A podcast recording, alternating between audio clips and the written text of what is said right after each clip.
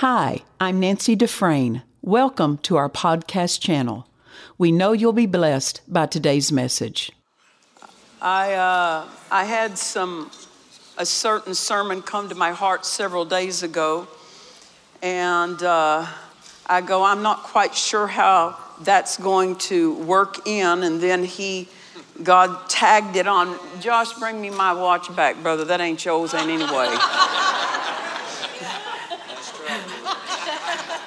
Thank you. I just, just, I don't want you forgetful. don't be touching something like that too long. Hallelujah. But God linked it to something, starting it off where Pastor Craig in the, I think, Monday morning service. And he was talking about how Elijah there was a spirit and a power of Elijah. John the Baptist came in the same spirit and power of Elijah. What's that spirit is he brought out? I loved it, the spirit of faith. Yes. Right? Yes. And power that manifests because the spirit of faith gives place to that. Yes. And um, then he brought out uh, uh, the role that Brother Hagin was, what he imparted. And the thing is, is these men brought something to us, not so we could set it aside when they're not here, but so we would know what to do when they're gone. And uh, we've held to what God put us in, the flow, the message He put us in. And uh, people, Dad Hagin made this statement. Y'all maybe can help me say it more correctly um, Dad Hagin said, people will say, well, who is it that got Brother Hagin's anointing? And he would say, those who carriers of the message of the generation. It was not just for a man to pick it up, it's for a generation to pick it up. And uh, I want us to see this because this is what Pastor Craig was referring to on Monday morning in the service, and he was talking about the John the Baptist came in the spirit and power of Elijah. Why? Because of bringing a generation into that. We are the generation before Jesus' return in the spirit and power of Elijah that precedes his coming. So, Luke chapter 1, Luke chapter 1 and verse 17, and if you have access to the Amplified Classic, pull that up. And we're going to read this out of the Amplified Classic Translation. Luke chapter 1, verse 17. Jesus was speaking about John the Baptist and said, He will himself go before him in the spirit and power of Elijah. Now, look at this why the spirit and power of Elijah came on him to turn back the hearts of the fathers to the children, and the disobedient and incredulous and unpersuadable. Let me tell you, you, let me tell you if you're a faith person, you're persuadable yes. by, the word. by the word. You're quick to be persuaded. Yes. You're easy to persuade. Yes. You're not critical of the word. When you're a faith person, you're not critical to, to critically evaluate, but once you see it's the word, you are so easy to be persuaded. That is the characteristic of a faith person, not gullible by everything that comes, but persuaded easily by the word. So it says unpersuadable, to turn the unpersuadable. Look at this the disobedient, the incredulous, and the unpersuadable to turn to what? To the wisdom of the upright which is the knowledge and holy love of the will of God. Loving the will of God, loving the will of God. If we treat the will of God as optional in our life, we don't love it as we ought. When we love the will of God, that's all we're wanting to fulfill is His will. I mean, loving it as we ought. And so John the Baptist came in the spirit and power of Elijah. Also, let, us go reading further, in order to make ready for the Lord a people, yes. perfectly prepared wow. in spirit, adjusted and disposed and placed in the right moral state. Yeah. This is part of what the people who are helping bring back, usher in the coming of Jesus. This is this is the description of this these people. Um, a generation whose hearts are turned back is described here. In other words, it matters how we live. Yes, it does. It matters that we're living clean. You understand me? Living clean. To be ready for the Lord. Now, notice he said this to make ready to make ready for the Lord. To be ready for the Lord to use us in the era, in this era, the following has to be in place. Let me make the list for you. Perfectly prepared in our spirits. We just read. Number one, perfectly prepared in our spirits. Number two, adjusted. The definition for the word adjusted means having made needed adjustments. And everyone needs different adjustments. What is the Holy Ghost dealing with you about adjusting? What's He dealing with you about changing? Because to be part of this company, you have to, you have to address that. The next word is to be disposed. This, the definition of this is um, to put in a particular or proper order or arrangement to adjust by arranging the parts, to put in a particular or suitable place to make fit, ready, and prepared. So, meaning this, we can't have things out of order and say, I'm ready to run with God's plan. Can't do it. Things have to be in their proper place. My husband used to say this when God brings you into another phase of your ministry or what you're called to, he said, You better have everything bolted down because what's not bolted down is going to come apart in that transition time. And that's why some people fall, fall away from your life because they weren't bolted down with the foundation of the word under them.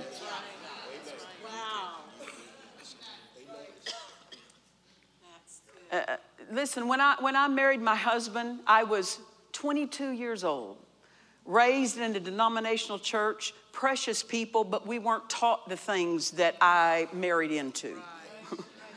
My husband had been in the ministry all, all, already over 15 years. He already had a voice in the body of Christ. He, there was 20 years difference between the two of us. He was my Bible school. I'd only been saved and filled with the Holy Ghost a short amount of time when I met him and married him. Um, two weeks after marrying him, we were down in Florida preaching. And uh, one night we were in the hotel room. He was asleep. I was asleep. And uh, I was awakened because five times Satan appeared to me that night in that hotel room. You think about put on your big, big boy pants. Yeah.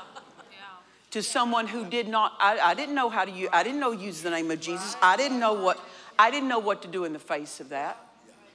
Um, we go to, and I won't even tell all that happened that night with that but we go to a service that following night. Someone else is ministering in the camp meeting. Ed's one of the guest speakers, but someone else was ministering that night. They called me out and said, Satan tried to kill you. And I, I didn't tell Ed about it because I thought he's going to think I'm crazy.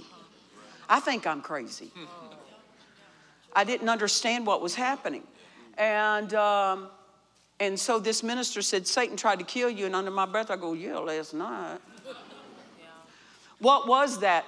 I came into a flow that I got tested at his level, not my level. What I joined with, I got tested at that level. That's why you don't marry into something you're not anointed to marry into. Amen. You don't, you don't take something to yourself you're not graced to and decide I'm going to work, walk in an office you're not called to. Yep. Amen. And why do I say that? Because that transition time in my life, all hell broke loose against me. And it wasn't just that one event. People have no idea what, what came against me. I mean, for a year and a half solid. And part of the help of that, I never told my husband, I'm, I'm that way. You put me on a roller coaster, I go silent. You know, most people start screaming, not me. It all goes inward. I remember I had Stephen. Let's talk about Stephen. Come on. You had to be there this morning.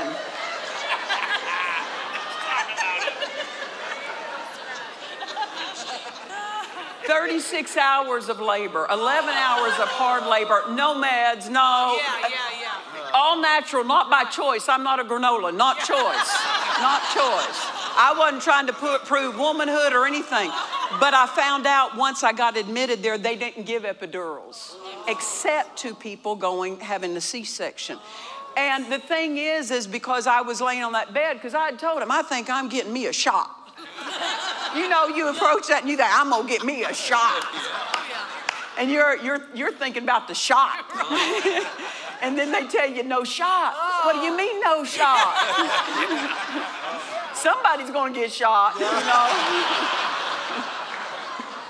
Because I wasn't mentally prepared for no shot.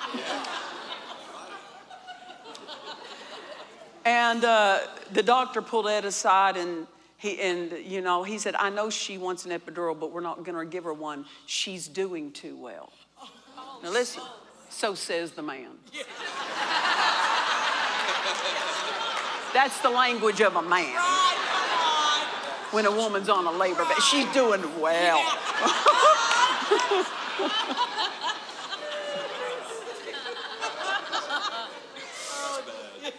the reason he said that was because when I get under pressure, I go silent. I go, no sound. You, I don't make a sound. I'm that way when I'm attacked. No sound. I'm talking about talking it out. I don't try. I don't run around. I don't. I don't give out a sound of do this. I go. I go inward. I just go inward. I go silent. My husband didn't know things I was going through. I didn't tell him. And um, maybe I maybe I should have or could have, but God helped me through. and I'm talking about early on when we got married because it was such a big transition time. And we, uh, we'd only been married a, a, a little while, and uh, we were in the back room at Brother Hagin meeting, and different ministers were there. And uh, that was the first night I met Nor- Norval Hayes. It, he was so cute. He, he, he, uh, uh, he, was, he was introduced to me, and he just looked at me like this, you know. And then Ed's right here, and he said, Ed, can I kiss her? Let me kiss her. Ed, let me kiss her. I, he said, No, Norval, you're not kissing my wife. And I'm going,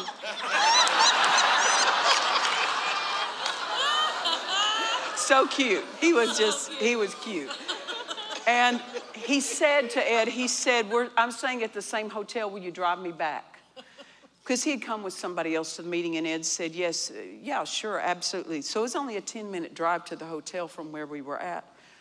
But he got in that car, and by the Spirit of God, he began answering for me what the devil had been, if I could say this, trying to bombard, take my life into a hole for a year and a half. And that man sat in that car and for the next 45 minutes turned to me and talked to me and diffused every argument of the enemy. God always put my help. As long as you're in a place where God is moving, you can hear your help. When, you, when you're faced with something, get where God's talking. Primarily, that should be your local church. If you don't have a local church, that's your problem. And, and, uh, the, in those times of transition. But we went through many transitions. I tell you what, everything that wasn't bolted down, it came loose.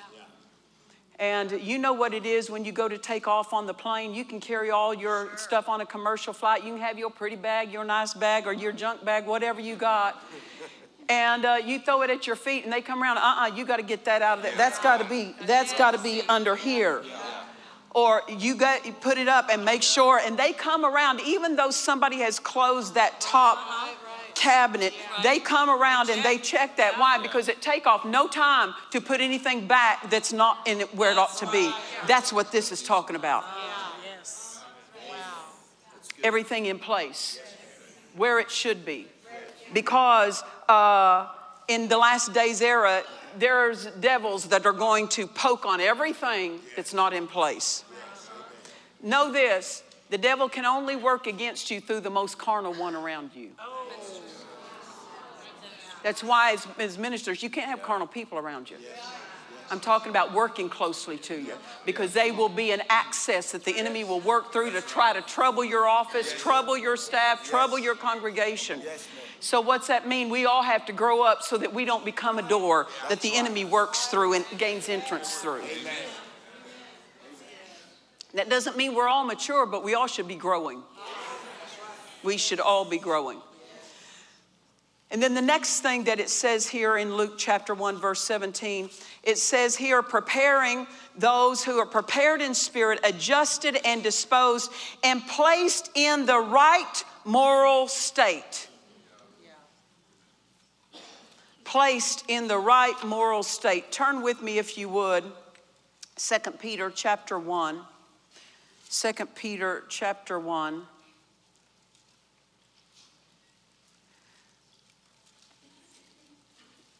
verse 2 and i'll read through this quickly 2 peter chapter 1 verse 2 grace and peace be multiplied unto you through the knowledge of god if you're troubled and harassed in your mind what is it you don't know you, you need to know more you need to know more about who you are in christ the victory that is yours.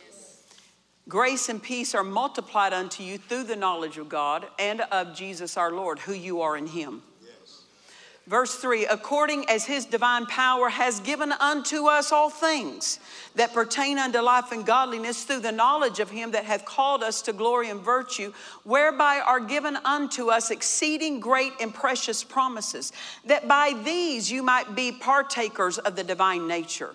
Having escaped the corruption that's in the world through lust. And beside this, look at this next phrase giving all diligence, add to your faith virtue Add to your faith.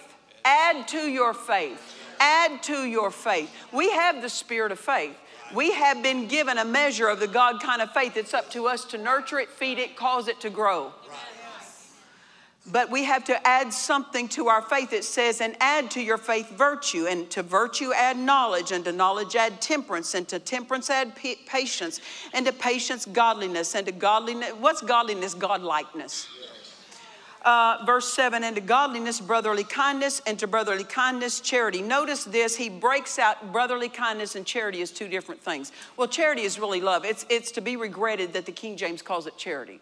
But they think they're helping us because charity means love in action, but it's human love in action is charity. We have divine love in action. We don't, we're not operating in living, we're, we're redeemed from living by human love because it's, it's, it's not enough. It doesn't have the stuff to finish but divine love does. So here, he, he broke out here the difference between brotherly kindness and charity or divine love. Why did he break them out? Because it matters that you're walking in love, and especially with the brethren. Oh, yeah. Especially with the brethren. Anybody who causes problems in the local church, they're headed for big trouble. Big trouble. Big trouble. Anyone who speaks and brings damaging words against the body of Christ, yep. they're in for big trouble. Right. Get back into safety. Yep. Amen. Don't hurt the body of Christ. Don't hurt the body you're a part of. Right. Amen. Amen. So he says he breaks these out, especially brotherly kindness. Um, but I want to go back and focus on what it says in verse 5. And beside this, giving all diligence, add to your faith virtue virtue. Um, in other places, the word virtue means power. But in this place, it's not the word translated power, it's translated moral excellence. Add to your faith moral excellence. Notice it doesn't even list love next to this word faith. It bumps moral excellence right up next to faith.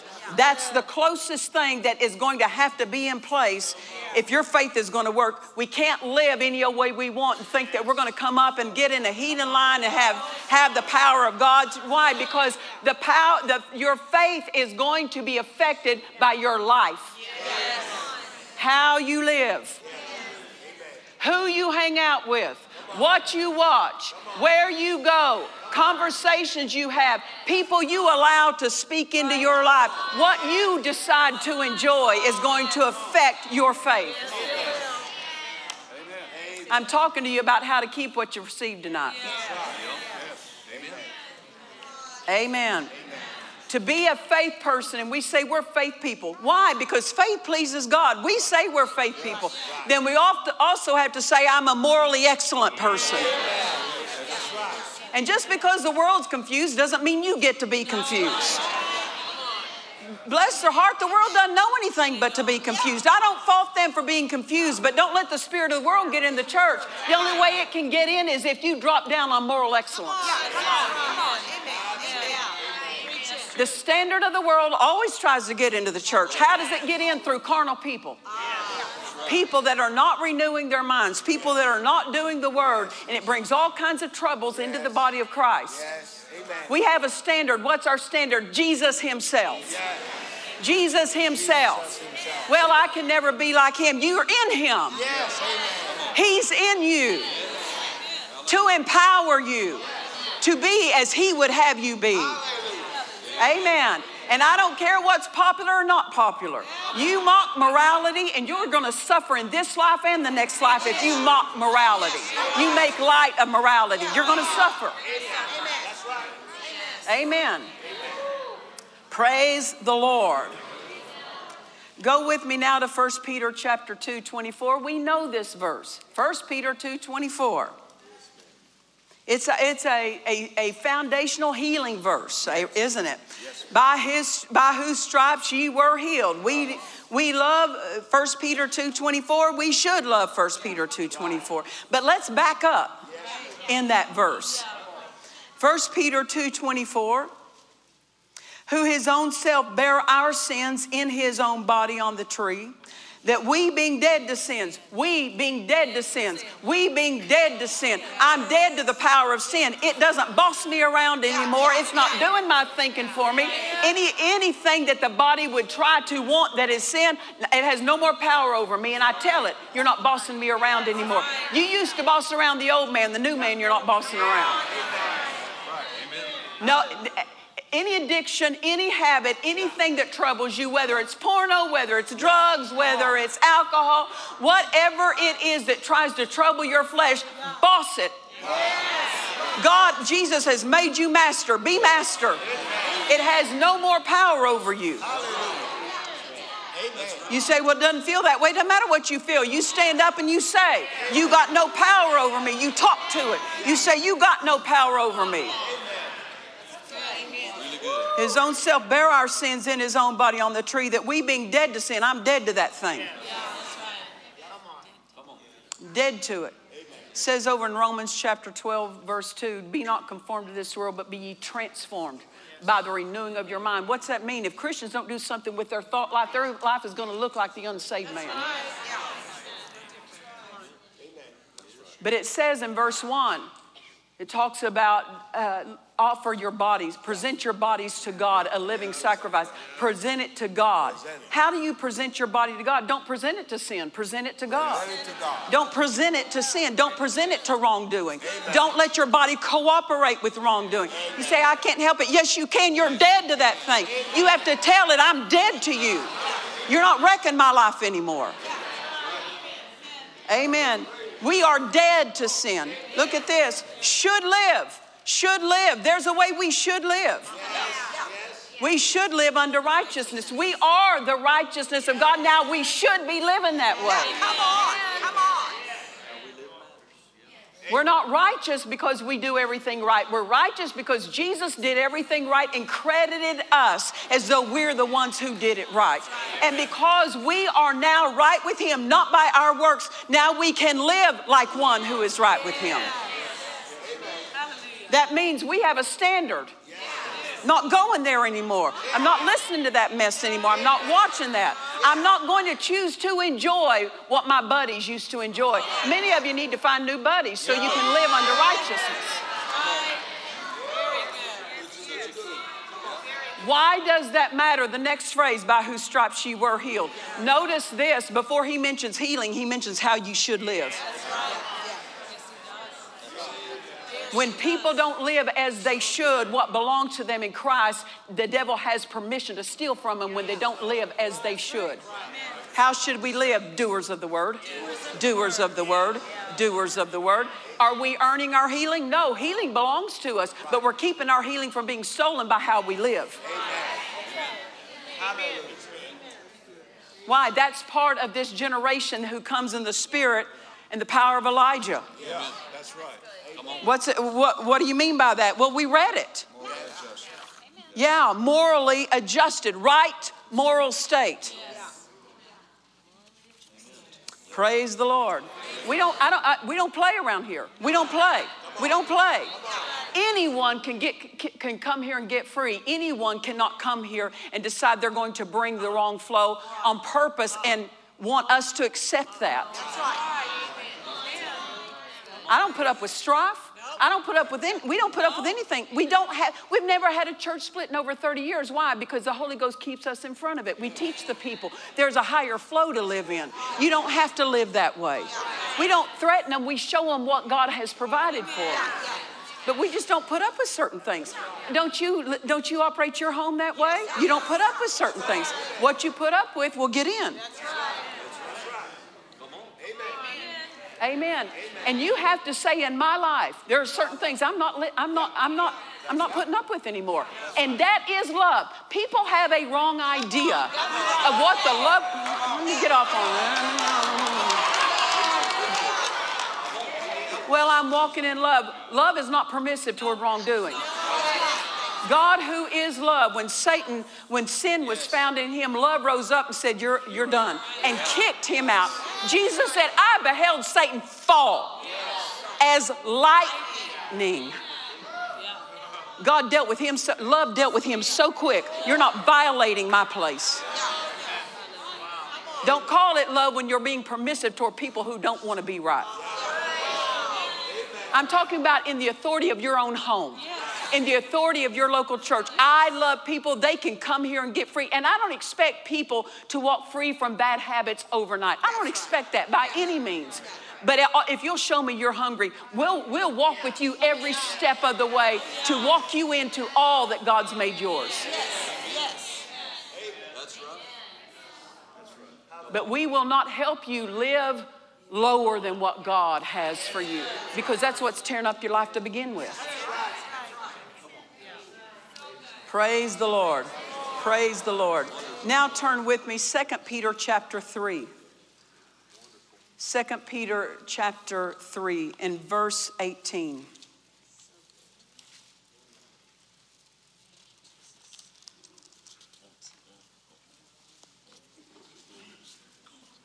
Second Peter chapter 3 verse 18. Peter writes and he says, "But grow in grace and grow in the knowledge of our Lord and Savior Jesus Christ. Listen, your church needs to be a growing place. If the people stay the same, you're not doing it right. That's right. People need to grow up spiritually. They need to develop. Yet pastors need to put an expectation on the people to develop. My mother put an expectation on us four kids. You're not doing that.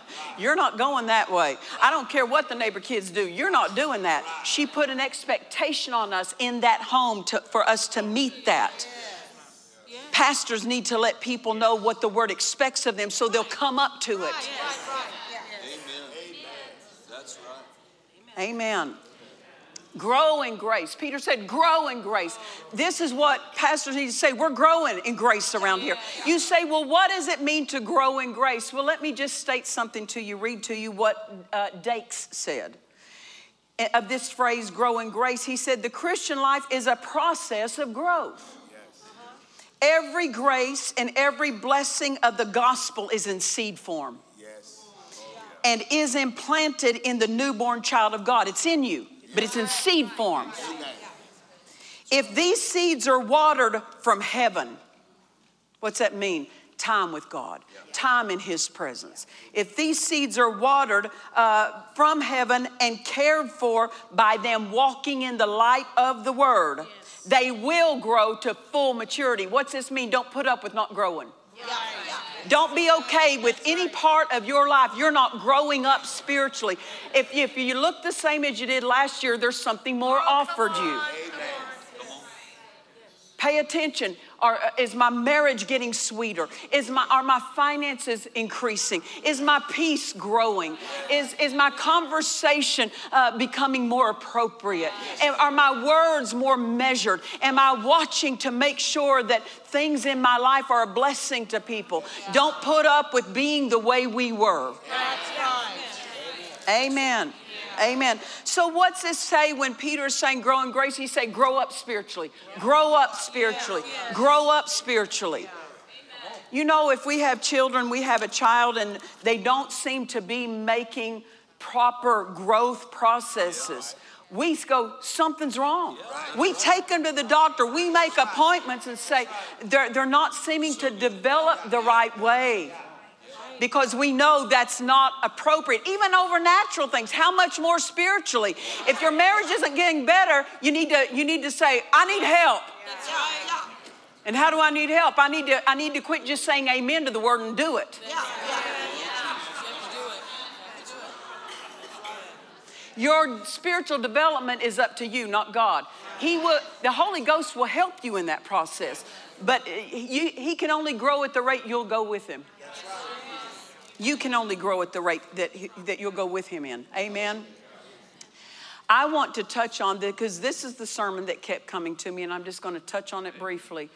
Is a little mini book by Kenneth Hagin called Growing in Grace. Yes, If you don't have it, get it.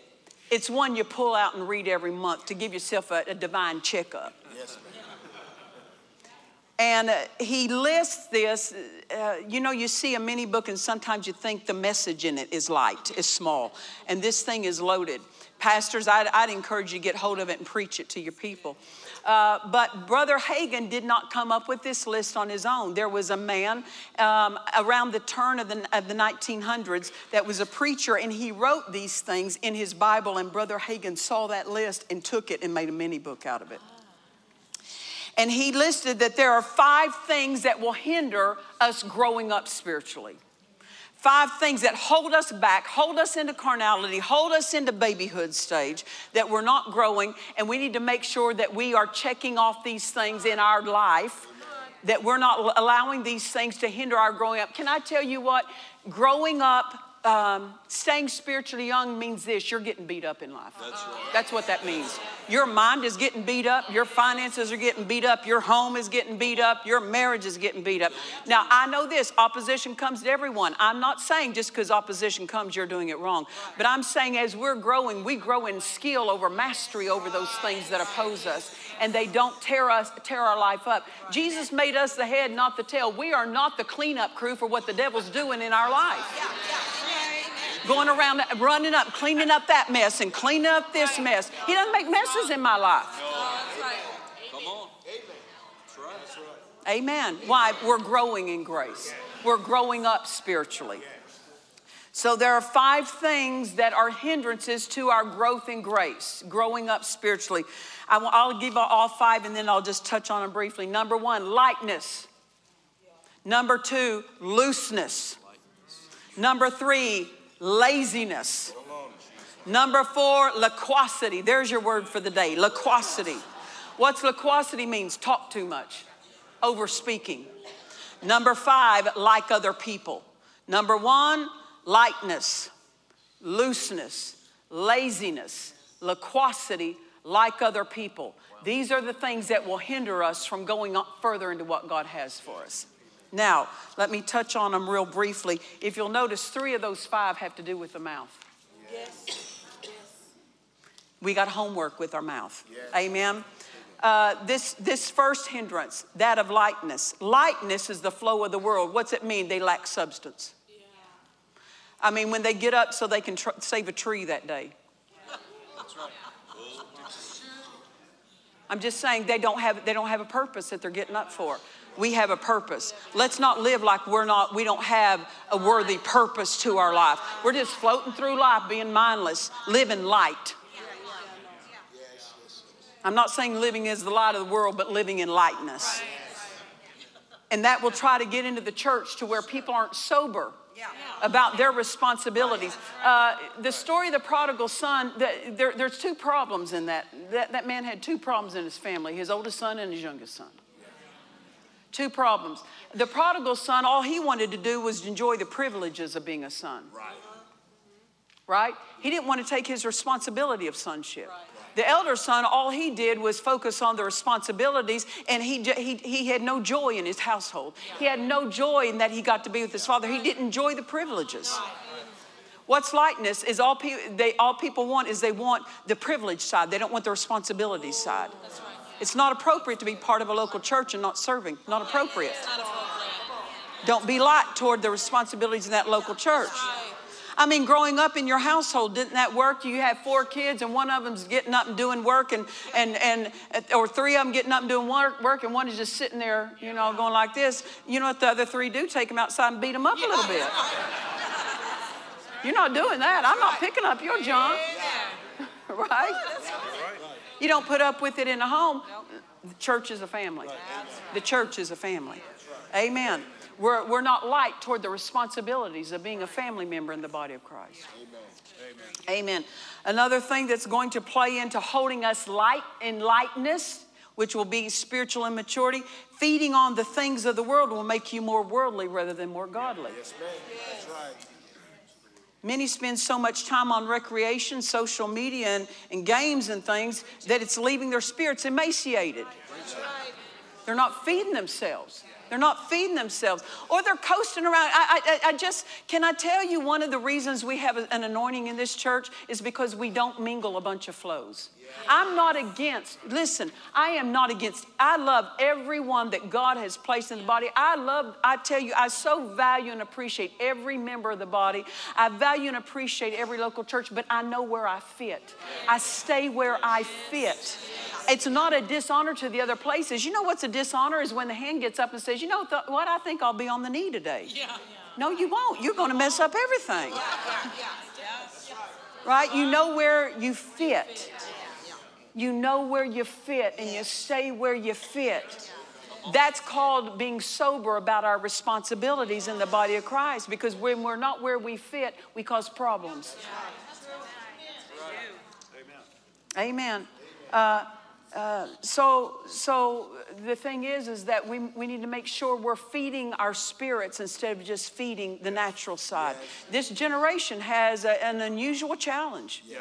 Yes. That's right. You know, when I was growing up, let's just say, when I was growing up, to go to places of ill repute, you had to risk being seen right.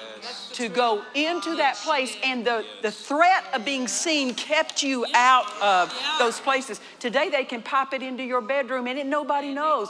Jesus knows. And at some point, Jesus has to be enough to stop you. From going to those places. you shouldn't be going to. I tell you what, you play, you play, and uh, you get pulled without intending to get pulled.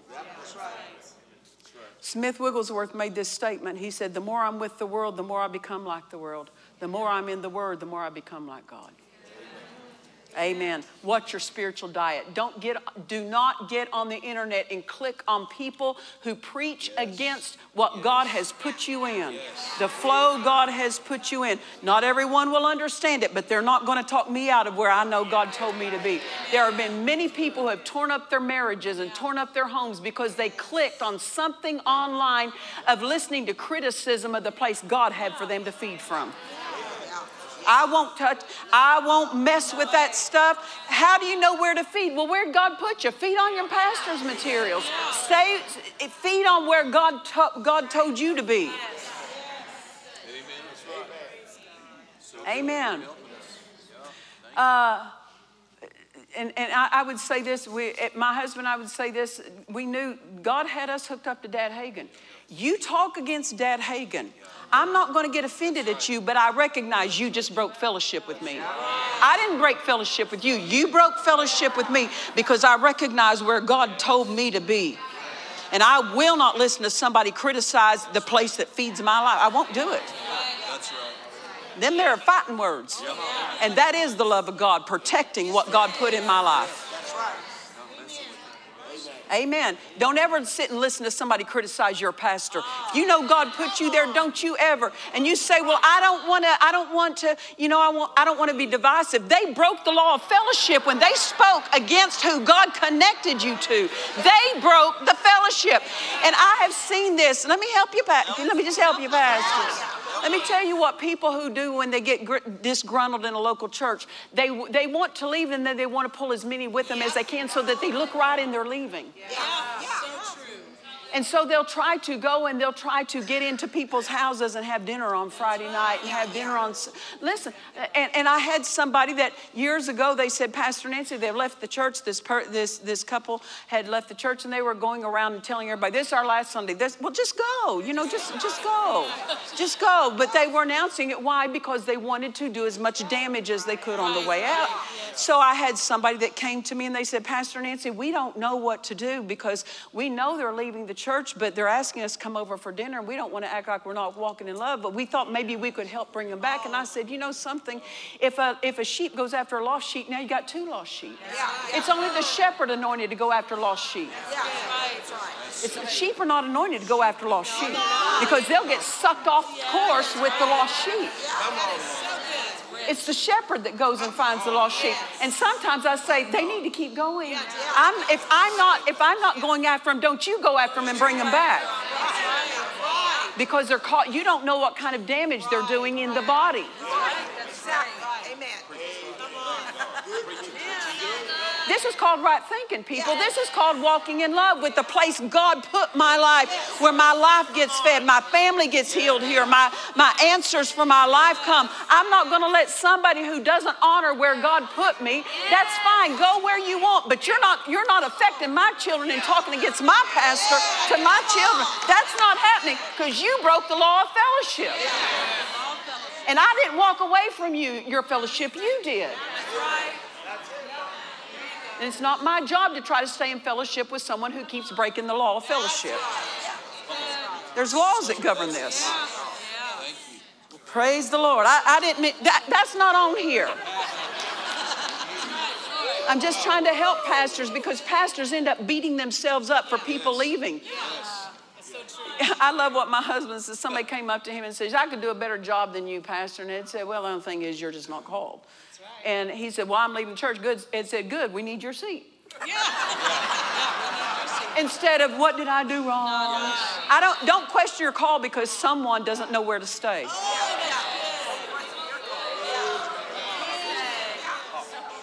Praise the Lord. Watch your spiritual diet. Don't just feed on everything out there. And I mean, it's so easy to pop into. It will confuse you. It will just know who God told you to be hooked up with. It's not. That's not excluding people. It's being accurate. You know, whenever you go home at the end of a workday and you drive home, you pass a lot of houses to get to yours. And you're not being rude to all those houses. That's just not your house.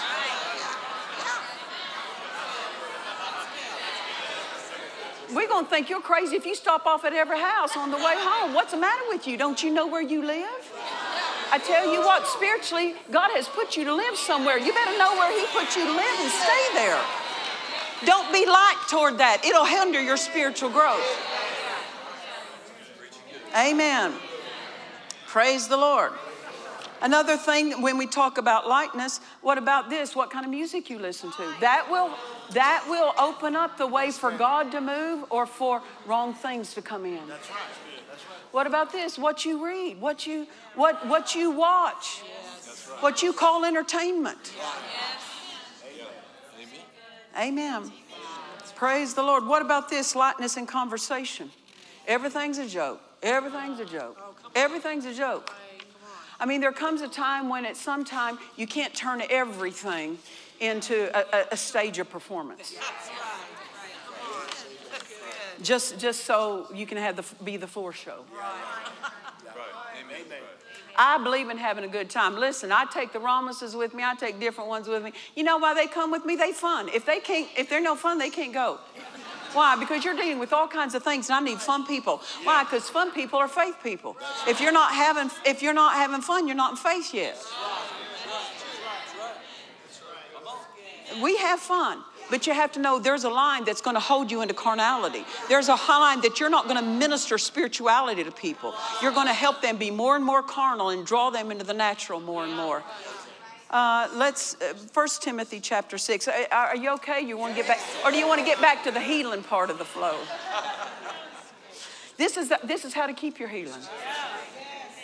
You can't take your healing to any old place.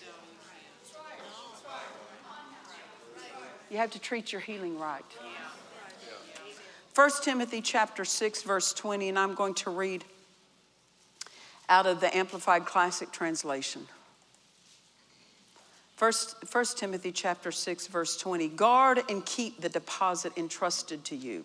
Paul's telling Timothy, a young minister, turn away from the irreverent babble and godless chatter with the vain and empty and worldly phrases. Yes. There needs to be a distinction between the words we use and the world uses, the way we talk and the way the world talks. Amen. And I'll just read Ephesians chapter 5, verse 4, the Amplified Classic. Let there be no filthiness, obscenity, indecency, nor foolish and sinful, silly and corrupt talk, nor coarse jesting, which are not fitting or becoming, but instead voice your thankfulness to God. What's he saying? Turn, turn a different direction with your mouth. Amen. Uh, 1 Corinthians 13, verse 11, the Amplified Classic. When I was a child, I talked like a child. I thought like a child. I reasoned like a child. Now I become a man. I'm done with childish ways and I put them aside. There are some things that if we're going to go further, we have to put aside out of the way we talk, the way we communicate. We're, we're, we put it aside. That doesn't mean don't, don't be joyful. It doesn't mean don't have a good time. It doesn't mean don't be. A, it doesn't mean be approved. My gosh, I wouldn't want to be around you. But I'm talking about know the line. Know where the line is. Amen. Number two, that was lightness. Number two, and this is really plays into this second one, looseness. Looseness means without order and unrestrained in behavior. We can't, we can't let our bodies and flesh just do what it wants and think that God, God's going to be able to use us the way He wants. Right. We have to watch over ourselves in thought, we have to watch over ourselves in our speech, in our behavior. We're not to be loose in our thought life. Sin did not begin in an act, it began in the thought life. Somebody thought about it for a good long time before they, before they acted on it. If they would have not been loose in their thought life, sin could not have played out in their life. You have to discipline your thought life. It's a full time job to pay attention, but if you'll start doing that, it becomes easier and easier and easier. Amen. We're responsible for our own thought lives. We're Yes. We're responsible.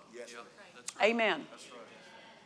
Uh, can I just tell you this? When, your when your mind tries to trouble you, when your mind tries to take you the wrong direction, just stop and start praising God. Yes. Just start praising God. Why? It'll bring your attention to the right thing, get your attention and your thoughts out of the wrong place. Amen. Amen. Uh, if we are loose in our thinking, will we be loose in how we speak to others? It's going to show up in the way we speak. It's going to be. It's going to show up in the way we talk to others. Um, know this: if someone will talk to you about someone, think somebody can come and talk bad about somebody to you. That's unsafe. Yeah. What? Don't, let them know you're, you're not doing that around here. You bet, and you need to watch it in your own homes. Spouses, you need to check each other out. Years and years ago, years and years ago, I pulled up. Um, uh, God just dealt with me about letting a certain employee go, and I said, God, they're a great blessing. I, I, I, I love working with them. I don't understand that. He said, His wife speaks against his congregation, against leadership, and he won't tell her to stop in his own home. He's not safe. That's right. That's right. That's right. You understand that? Yeah, you don't control how somebody talks. Right. But uh, Joshua said, As for me and my house, we will serve the Lord. He's saying there are certain things that aren't going to go on in my house. There are certain ways and ways of talking. You're not talking my house. Amen. I had somebody come up to Grant, he was probably about 10 years old, and they said, they came up in the back hall and said, Oh, isn't it rough being a preacher's kid? I stopped that mess right there. Yeah, yeah. It's not rough being a preacher's kid. What's rough is being carnal. Now that's what's rough. And if it was rough being a preacher's kid, it's because they were carnal while they're being a preacher's kid. Yes. yes. Being a preacher's kid uh, is an honor. To be to live with those who teach in the body of Christ. That's an honor. You're not putting that mess in my children. Just because you think wrong about ministry, don't pump that into mine. The ministry's done nothing but bless my family. The anointing of God's done nothing but bless my family. It's people with unrenewed minds who have caused the problems, not the ministry. People with unrenewed minds, unrestrained flesh. And don't you talk that mess into my children. They will not hate the place we're born for. People need to straighten out their thinking and say, well, the ministry ruined my family. No, the ministry didn't. Wrong thinking ruined it. Wrong thinking. Yes, ma'am. Not renewing the mind, not guarding the thought life. Amen. P- Letting other people do your thinking for you. Come on. Telling you something wrong. Yeah. And you believe in it. Well, praise the Lord. I really do love you. Listen, your only safety's in growing up. Yeah, yeah. We are not to be loose. What about this? Being loose in our habits will hurt us. Just our habits, our daily habits, will hinder our spiritual growth. What about looseness in life? And what I talk about looseness in life is looseness toward the opposite sex. My, st- our staff and me, we're not allowed to be alone with the opposite sex. Not going to happen. We got wind- we got glass windows on everyone's offices. Why? Don't you trust me? No, I don't trust the devil. That's right. That's right. I mean, if I'd have to, if I'd have to go have a have a, a meeting with somebody, and man, I'd take somebody with me. Nobody's going to sit there and accuse me of something I didn't do. That's right. I, it, it matters to me how things look. Well, people shouldn't judge by look. Well, the Bible says that you better you better make sure that you're showing the right thing. Amen. Amen. And you better protect. You better protect that because nobody else is going to. Amen. Uh, off-color jokes, off-color, off-color ways of talking to the opposite sex. You got no business with that. You're playing with something. You're playing with something. And if you call it enjoyment, you got some hard life ahead of you. Yeah. It doesn't need to be hard. Uh, what about this? Looseness, uh, living on the edge of carnality. Just, I, I heard, I heard a, a minister made made a statement. Well, you know, I, I can, I can drink alcohol and stuff because I know, I know how to do it without getting drunk. You know, my thing is, the problem with the, the problem with drinking alcohol. Let me tell you what, it turns you into a slave. It costs Jesus everything to free you. I don't put myself around things that can enslave me when it costs him everything to free me. That's the danger of it. It's not that it's alcohol, it's that anything that is anything that enslaves, anything that turns you back in to a slave.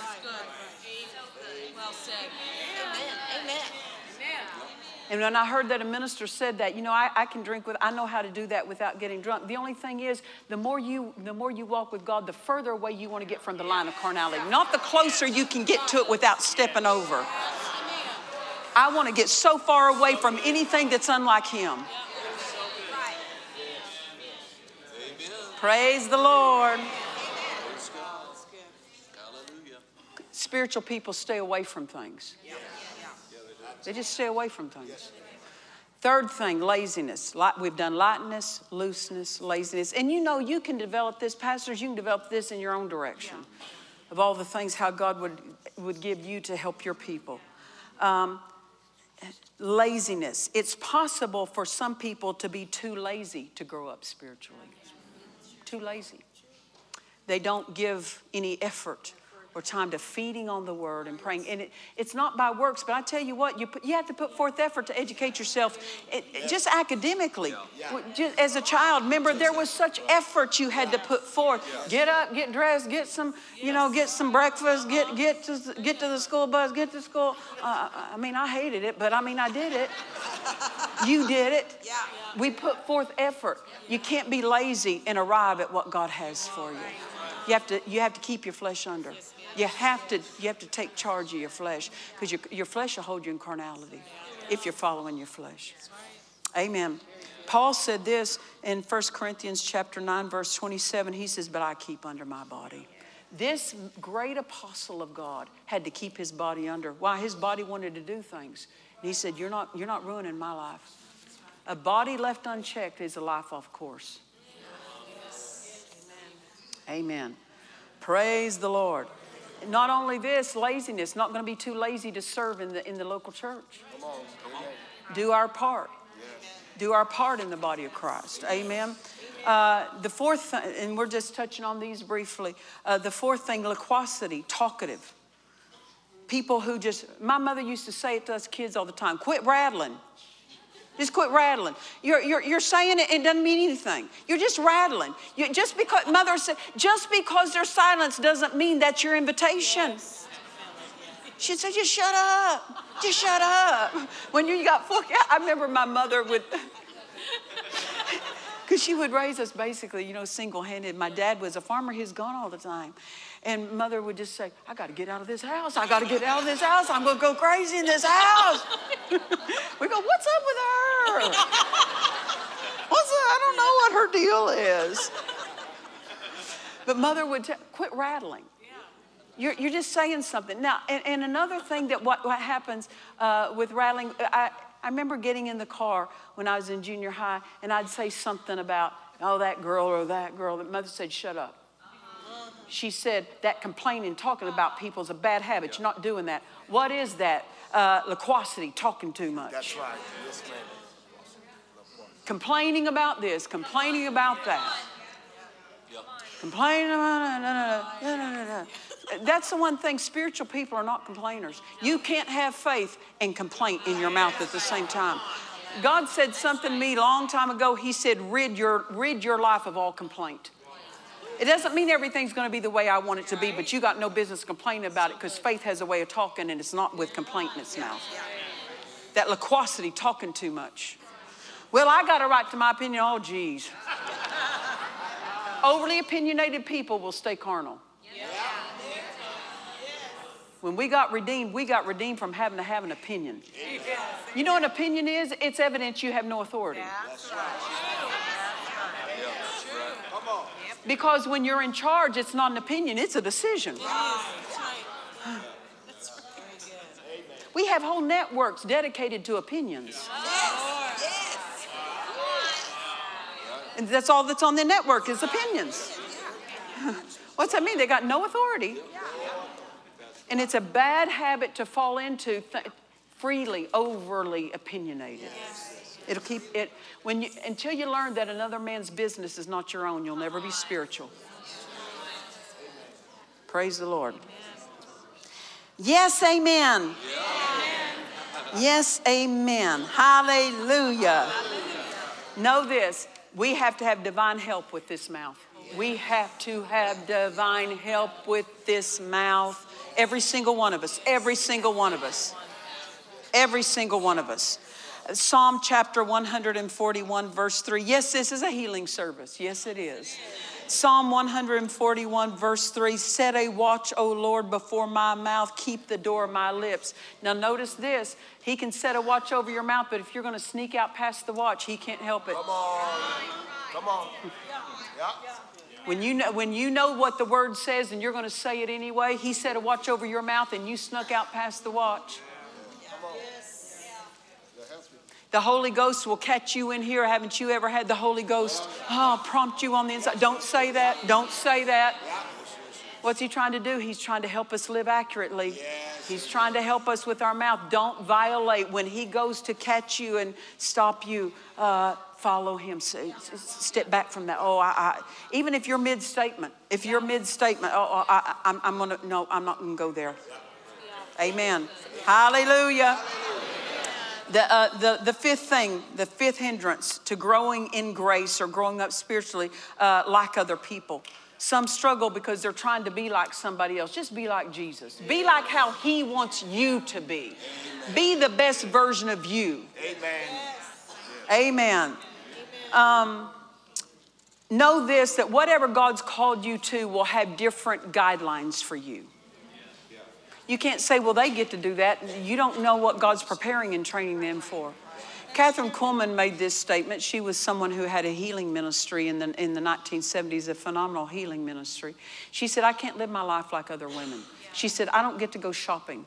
She wasn't saying shopping is wrong. She said, I can't spend my time like others do because of what God expects of me. Yes. Find out what God expects of you and don't look at somebody else and say, well, they get to do it. It doesn't matter what they get to do. It matters what's God training you for, what's God preparing you for. Amen. You know, one of the most outstanding people in the Bible to me is Joseph. I mean, this, this young man sold by his family. Uh, You, you think, well, can it get any worse? You're, you're sold. Yeah, just hang on a minute, Joseph. It's just going to get worse. You're going to get accused of a crime that a mock trial they're going to put you up in front of and you're and you're put in prison for years and your youth is gone joseph but god was building a man. God was building a man. He was building a man. From the time he was about 17 god had him ready by the time he was 30 to be second in command of a nation. Think of the fast track that young man was on. That god said he's ready by the age of 30 to be second in command of the greatest nation on earth. It's amazing if you'll go God's course, he'll, he'll put you on the fast track and He'll put you in places you never could have gone, but you can't do it be, trying to be like other people and equaling other people. You have to know what you're born for and give yourself to that. Well, are you helped tonight?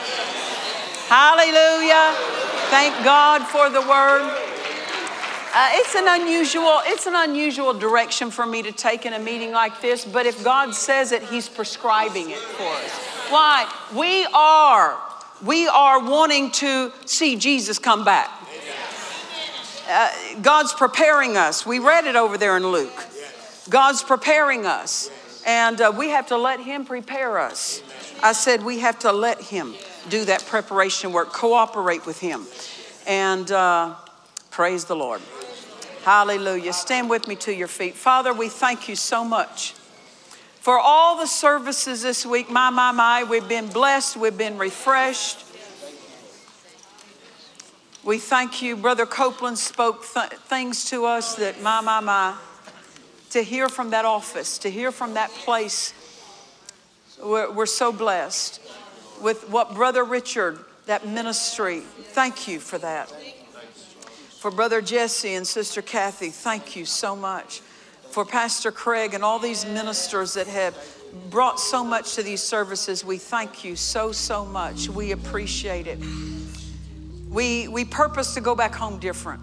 We're not going to leave what we got in the building, but we leave this place and we say we're doers of the word. We move with you, we move with your word, we move with your spirit. We walk as you would have us to walk. And we thank you, Father, for your goodness to us. We worship you, we magnify you. Let's sing something. In my life, Lord,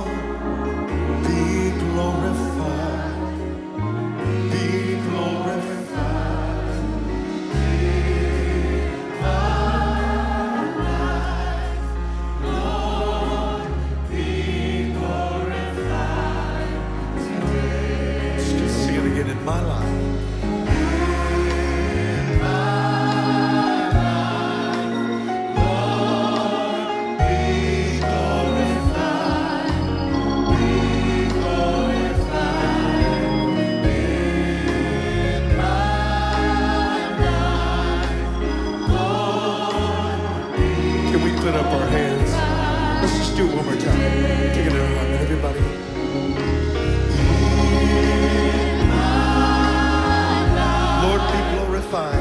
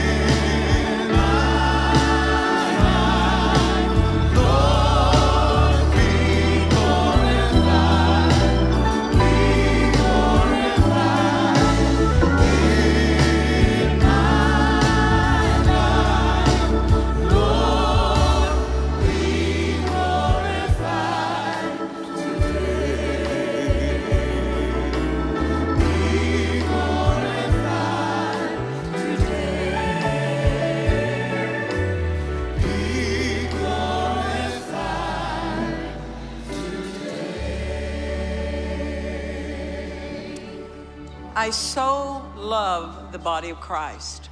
All the body. I love the body. I love the body. I love the body. But I especially love those that God has put shoulder to shoulder with me. That's you. You're shoulder to shoulder with one another as we're running this race.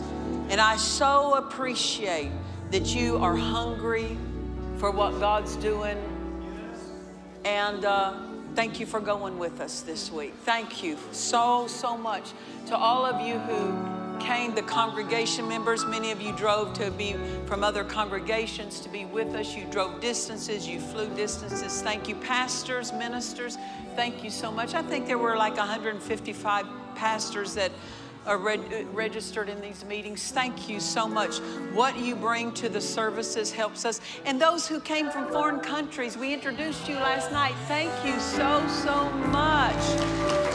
We so value that and appreciate that. Thank you, thank you, thank you. I say to my family, Stephen too.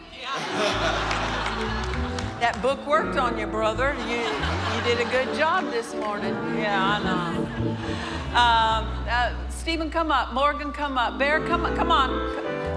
Come on. Come on. And Grant's already up here.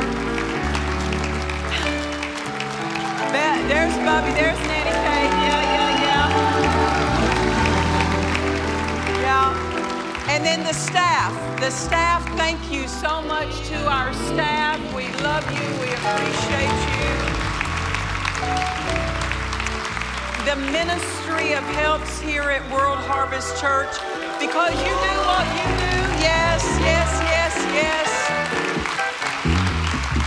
Because you do what you do, we get to do what we what we do. So thank you, World Harvest Church. We love, love, love, love, love you. Nadine, who is head over our, our Ministry of Help, she said we filled 1,100 Ministry of Helps positions this week with our people. Thank you so, so much. That means many of you took multiple positions. And some of them, as you heard Stephen say, they're, they're staying till well after midnight, getting here early. Thank you so much, and uh, we appreciate it. Uh, what about this music team? Uh, Brother David, thank you. Not only, not only for the services that you did, but the, the, the worship sessions. Thank you so much. Thank you. Brother Tony, thank you, man. I appreciate it. Jacob Smith over there on the bass. We love you, Jacob. Thank you for coming. And what about Jason in there in the drum, in the drum room there? Thank you, Jason. Love you. Miss Cindy Black, thank you for coming and being a part of it. Thank you. Miss Reba Rambo, are you kidding? Woo! Thank you so much. Brother Jeff, thank you for that song tonight. Thank you for bringing her. Appreciate it. Miss Joy, thank you. Brother Tony, thank you. All the singers this week, thank you, thank you, thank you. Hallelujah. Look forward to more times together, right? More times together. Will you come back? We trust you've enjoyed this message. Visit us at dufresneministries.org to learn of our upcoming meetings, share your testimony, become a partner, or visit our online store. This program has been made possible by the friends and partners of Dufresne Ministries.